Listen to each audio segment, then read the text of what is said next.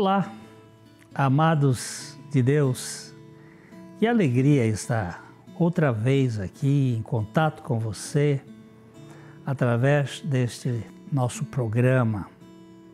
Você sabe que o nosso objetivo aqui é anunciar o Evangelho das insondáveis riquezas de Cristo, o Evangelho de Deus, o Deus que se fez carne que habitou entre nós e por sua graça ele pode habitar em nós. Você pode ser um aliado nosso. Os links e endereços estão aí na tela da sua TV e nós contamos com a sua participação, com as suas orações são muitas lutas com a divulgação e também com a colaboração para que este programa se mantenha e seja disseminado para um público cada vez maior. A sua participação é muito importante. Fique conosco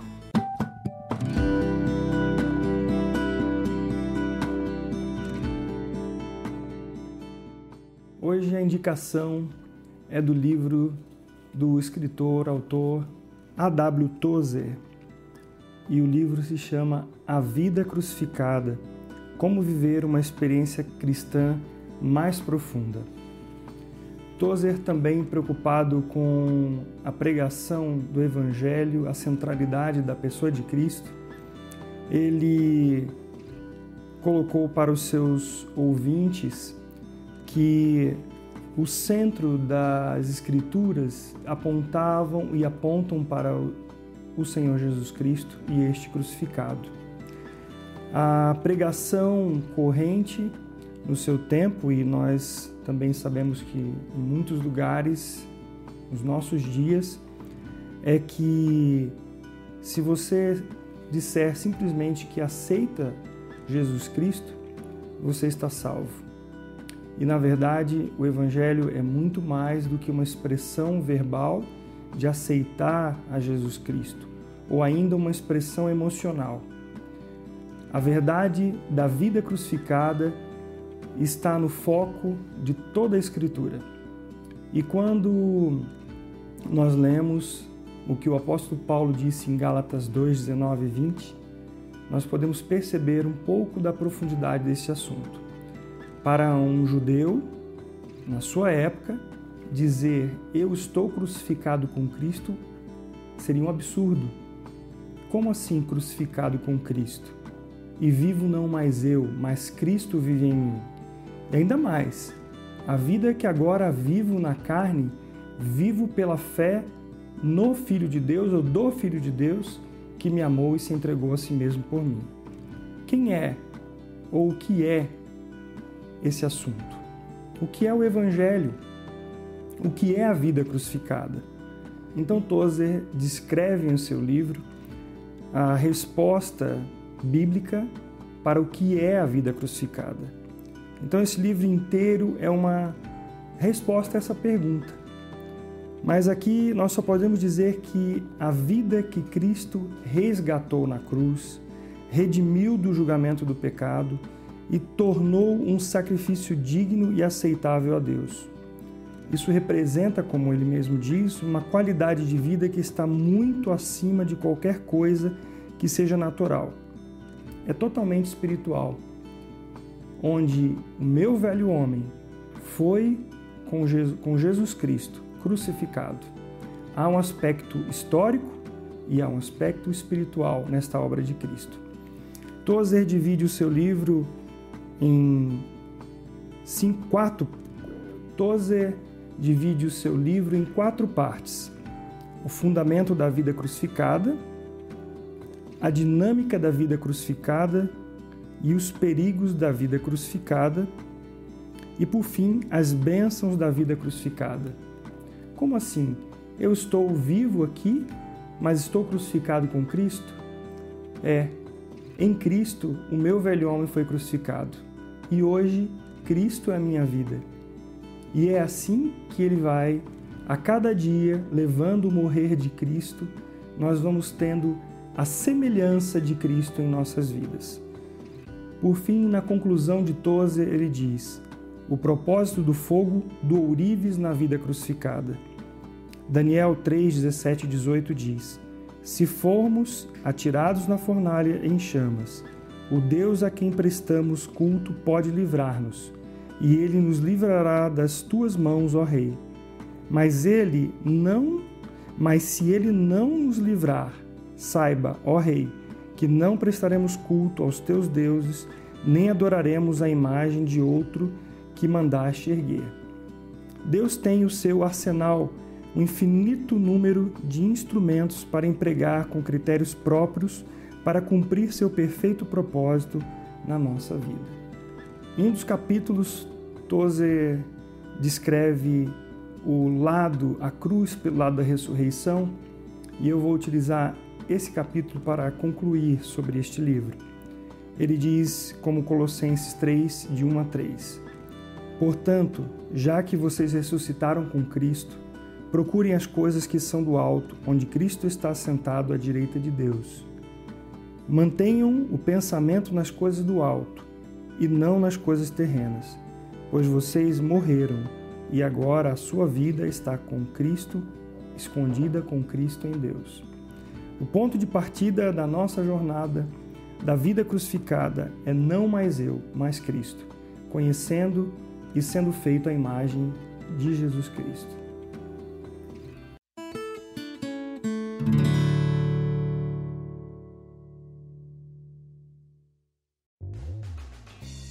A Livraria PIB Londrina procura selecionar cuidadosamente seus títulos e autores a fim de oferecer um conteúdo alinhado com o Evangelho de Jesus Cristo.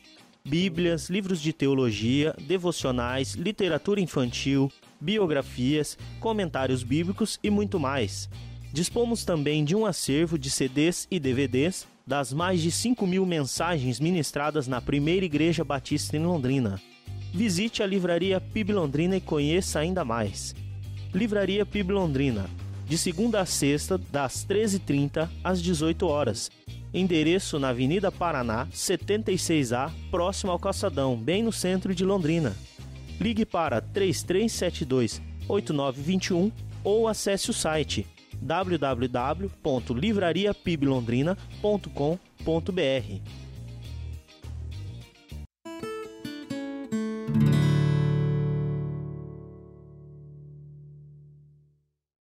Hoje nós queríamos abordar um, um assunto que é aquietando-me. A minha alma ela é muito barulhenta e inquieta. Eu de fato não consigo sossegar. Há uma zoada permanente e um zumbido íntimo que não me deixa descansar.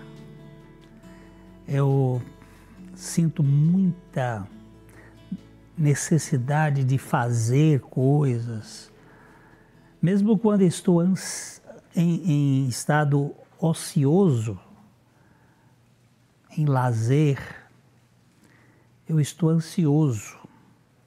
Eu fico sempre querendo alguma coisa mais. Não há trégua no fundo da minha alma aflita e agitada. É, até mesmo no sono eu escuto a inquietação da minha alma, tanto nos sonhos, como na mente que está funcionando naquele momento de modorna. Eu não me conformo com, com esse barulho e agitação interiores e tenho feito alguma coisa, embora nada conseguido para melhorar este quadro desta alma agitada, desta alma inquieta. Eu sinto-me prisioneiro da minha carcaça de ossos que doem, e estalam com estrondosos gritos de emoções sufocadas.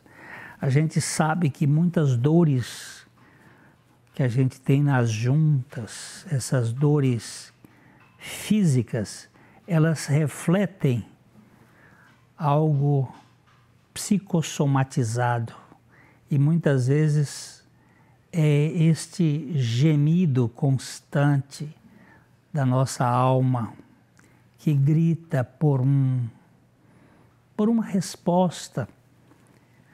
É, o barulho interior e a pressão exterior fazem da minha alma uma, uma espécie de cadeia angustiosa de agitação.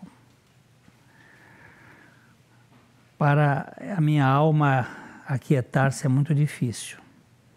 Mesmo que eu tenha sido salvo, e eu creio nisto, salvo no meu espírito, a minha alma ainda não entrou no descanso. Eu percebo que a alma não se conforma em aquietar-se. Parece que isto é, não é confiança, eu tenho que estar no comando das coisas. Eu creio piamente na minha salvação, na minha morte com Cristo. Todavia, eu vejo a minha natureza terrena pular de galho em galho, tentando saber as coisas, tentando controlar as coisas. E isto é, de fato, muito cansativo. Não sei se para você é assim, mas para mim eu vejo este cansaço.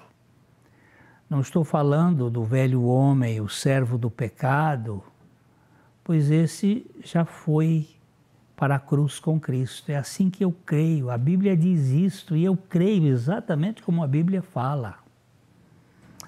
Quando eu leio Romanos 6,6, eu vejo lá dizendo assim: sabendo isto, sabendo isto que que foi crucificado com ele o nosso velho homem, para que o corpo do pecado seja destruído e não sirvamos o pecado como escravos. Isso não é retórica, isso não é figura de linguagem. Isto é uma realidade espiritual. Eu creio assim que o meu velho homem foi crucificado com Cristo. Ah, mas o que eu percebo é a história das minhas lembranças. Ah, a minha memória não foi deletada e os seus estigmas, as suas marcas, as suas feridas estão esculpidas é, estampadas no fundo da minha alma, fervendo o tempo todo. Eu, eu percebo lembranças e históricos que estão aí fazendo a sua arruaça. É, enquanto eu sofria numa noite de insônia, mexendo no meu iPad, surgiu na tela o texto do Salmo 46, 10. Ele pulou assim: Aquietai-vos e sabei que eu sou Deus. E esse texto fez assim algumas vezes: Aquietai-vos e sabei que eu sou Deus. Mas como aquietar? Como eu posso me aquietar? Este salmo, ele começa no versículo 1 dizendo que Deus é o nosso refúgio e fortaleza, socorro bem presente nas tribulações. Ele não é um socorro presente, é um socorro bem presente. Mas por que minha alma não se aquieta? Porque eu não consigo é, render-me então eu fui ver no original o sentido do verbo aquietar. fui pesquisar ali mesmo no iPad, tem uma Bíblia que chama-se Strong, com Strongs, que é um dicionário, e eu percebi e vi as opções do verbo aquietar, e uma delas é afundar ou retirar-se. Ah, uau! O que, que significa isto? Afundar, afundar-se no divã da graça e retirar-se de si para a intimidade com Deus? Seria isto? Afundar no divã da graça, ter alguém para compartilhar de fato, não apenas uma imaginação, porque muitas das orações, como acontece e aconteceu no caso do fariseu, ele orava de si para si mesmo. Então havia ali uma, uma espécie de auto-oração, ele orava de si para si. E também não seria isto, este uh, afundar-se, uma coisa muito minha mesmo, não tendo Deus como uma realidade? Será isso mesmo? Será que tenho que é, desertar-me de mim mesmo e me colocar na posição de dependência de Deus. E ali eu fui como que tricotando algumas coisas e eu peguei a lupa, a lupa da, do Espírito e comecei a remexer o texto. E aquietai-vos e sabei que eu sou Deus. Eu sou exaltado entre as nações, eu sou exaltado na terra. Eu fiquei ali com aquele versículo um tempo. Aquietai-vos e sabei que eu sou Deus. Não é simplesmente tentar me controlar é, cair no divã, refugiar-me em Deus, é, desertar de mim mesmo, das minhas expectativas ou das minhas estratégias e relaxar e descansar. Ah, este saber que eu sou Deus dê um, um sinal de luz também. Sabei, sabei. Só podemos aquietar tendo bem claro ou bem clara a consciência de quem é Deus. Este é o ponto, é o ponto fundamental, saber quem é Deus. Eu só posso aquietar-me se eu souber que Deus eu tenho para me aquietar. Se você me esperar um pouco, já já eu volto para a gente comentar um pouco sobre este ponto.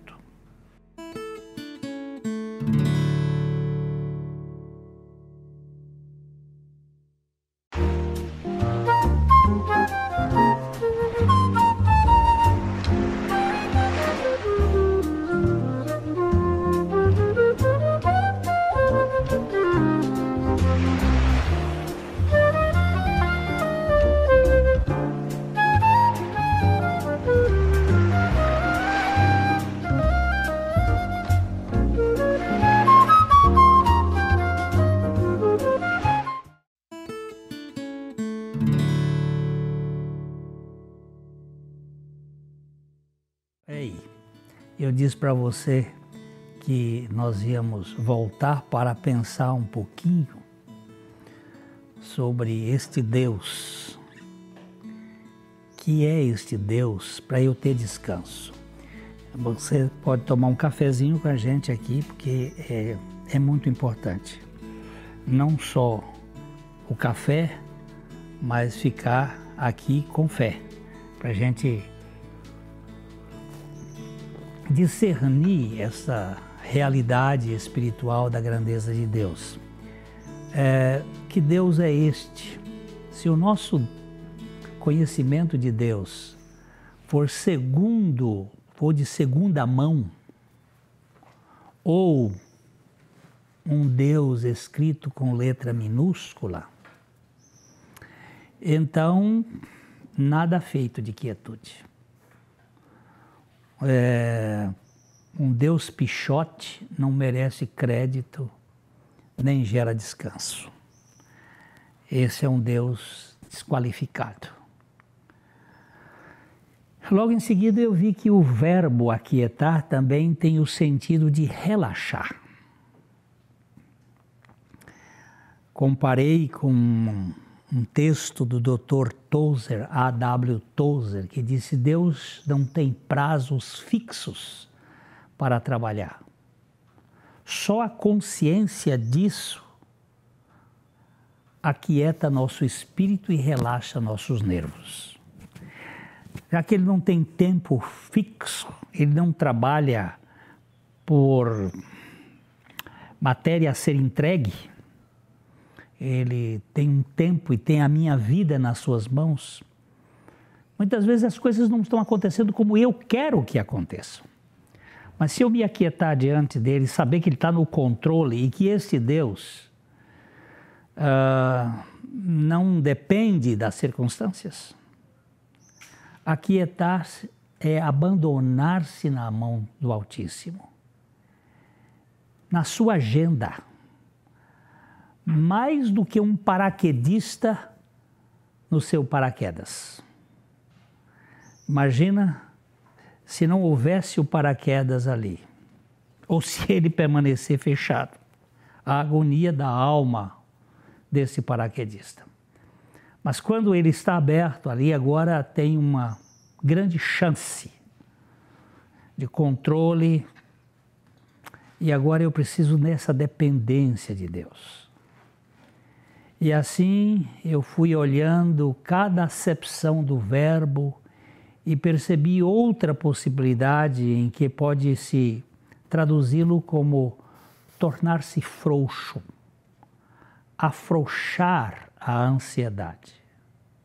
Aquietar-se é afrouxar-se diante daquele que nos suporta que tem condições de nos suportar.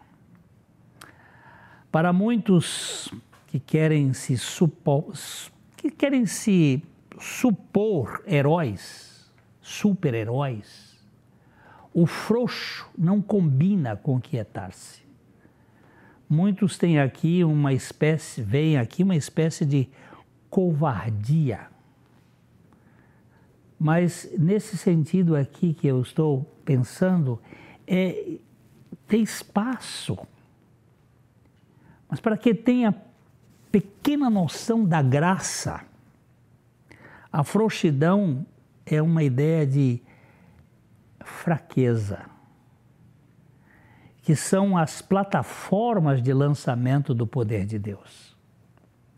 Onde está o poder de Deus? Segundo o apóstolo Paulo, ser fraco no reino de Deus é ser forte. Ele chega a dizer de uma maneira assim muito clara, e eu posso usar aqui uma versão, a nova versão transformadora da Bíblia, em 2 Coríntios, no capítulo 12, no verso 10, que ele diz assim: por isso aceito com prazer fraquezas e insultos, privações, perseguições e aflições que sofro por Cristo. Pois quando eu sou fraco, então é que sou forte. Este grande paradoxo aqui é exatamente o conceito de aquietar-se. Quando eu sou fraco e dependo do Todo-Poderoso, eu chego a usar uma expressão, eu sou aqui todo-poderoso dependente. Eu sou totalmente fraco e incapaz. A criancinha dependente de um pai forte, ela tem a fortaleza do seu pai a seu dispor. Ela não tem nenhuma força para se defender, ela é um bebê, é uma criancinha frágil. Mas o seu pai é potente, é poderoso, é forte.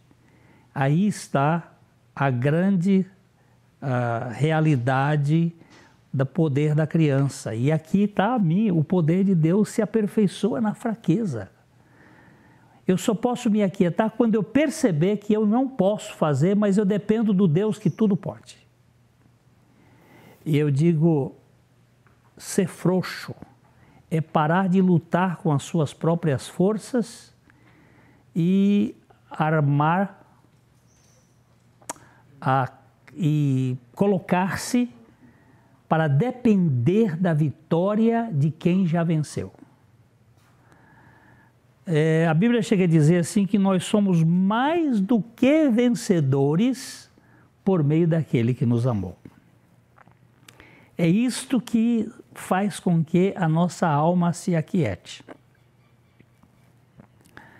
Aquietar-se é cair fora do front, do buraco da raposa, lugar onde os soldados ficavam ali com as metralhadoras atirando, é abandonar a sua luta aguerrida, todavia em glória, descansando despreocupadamente debaixo da soberania do Todo-Poderoso.